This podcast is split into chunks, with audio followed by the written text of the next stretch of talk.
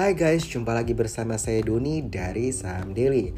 Di podcast episode ke-158 ini ada satu saham yang ya cukup menarik untuk kita lihat ya, yaitu saham PT Tembaga Mulia Semanan Tbk dengan kode emitennya itu TBMS. Nah, emiten ini memproduksi batangan dan kawat tembaga, batangan aluminium serta produk-produk kawat. Enggak cuman itu aja, TBMS ini juga memproduksi kawat tarik, kawat tembaga kaleng dan kabel serat optik. TBMS ini menjual produknya baik di Indonesia maupun ekspor ya. Untuk pelanggan lokal dia ada PT Supreme Cable Manufacturing Corporation TBK, kode emitennya adalah SCCO. Lalu ada PT Jembo Cable Company TBK, kode emitennya adalah JECC. Dan yang terakhir yang yang lumayan gede yaitu PLN ya, perusahaan listrik negara. Sedangkan untuk pasar ekspor, TBMS ini menjual produknya ke Furukawa Electric Magnet, ya, ini yang ada di Malaysia, lalu ada Tamen Corporation ada di Hong Kong dan Jepang. Lalu ada Tohoku Corporation itu Jepang.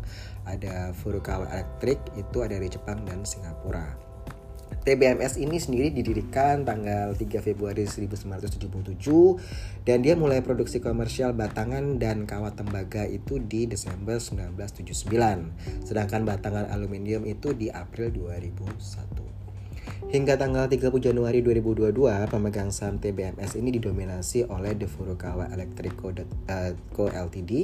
Ini sebesar 42,42 persen. Lalu ada uh, PT Supreme Cable Manufacturing Corporation itu sebesar 33,81 persen. 10 persen itu dipegang oleh Toyota Suso uh, Corporation.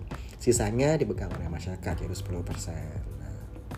Sebenarnya TBMS ini berharap ya uh, agar Kementerian Energi dan Sumber Daya Mineral (ESDM) itu dapat melanjutkan mega proyek pembangkit listrik yang sebesar 35.000 megawatt gitu kan. Ya kalau itu proyek dilanjutkan secara bertahap hingga 2024 akan berdampak positif bagi TBMS. Jadi kalau kita flashback ke tahun 2020, nah nilai penjualan batangan dan kawat aluminium itu sebesar 20,7 juta US dollar, hasil ini lebih rendah 66% dibandingkan tahun 2019. Jadi kalau kita lihat tahun 2020 itu kan ada Covid ya, sehingga uh, ada tertunda proyek-proyek PLN dikarenakan saat itu fokus pemerintah uh, sementara itu beralih untuk menangani uh, pandemi COVID-19. Untuk tahun 2021 yang lalu, TBMS tuh target penjualan itu di 536 juta US dollar, sedangkan laba bersih targetnya di 4,3 juta US dollar gitu. Secara kinerja kalau kita lihat ya, tadi kan kita kasih tahu target di 2021 seperti apa. Nah, secara kinerja hingga September 2021 itu TBMS uh, membukukan laba tahun berjalan senilai 4,903 juta US dollar. Jadi udah achieve sebenarnya target tahunan dia, di mana itu naik 157,1% dibandingkan laba periode yang sama tahun 2020 yaitu sebesar 1,907 juta US dollar gitu. Sedangkan untuk uh, penjualan naik 76,54% menjadi 542,86 juta US dollar. Dengan details penjualan uh, batangan dan kawat tembaga ke pasar dalam negeri itu naik 77,01% menjadi 439,8 juta US dollar. Sedangkan penjualan produk serupa ke luar negeri atau ekspor itu naik 95,34% menjadi 84,25 juta US dollar. Sedangkan penjualan batangan aluminium itu uh, sebesar 18,806 juta US dollar naik 22,87 persen year on year.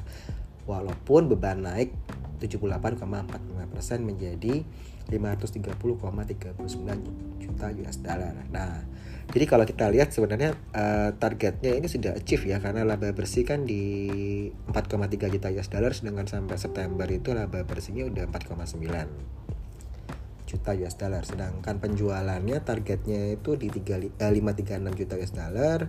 Uh, kita lihat penjualannya sudah mencapai 542,86 juta. Itu sudah dicapai di kinerja hingga September 2021 jadi secara uh, kinerja udah mencapai ya kita tinggal tunggu kinerjanya secara full year ya karena kan laporan keuangan untuk Q4 2021 belum keluar gitu ya.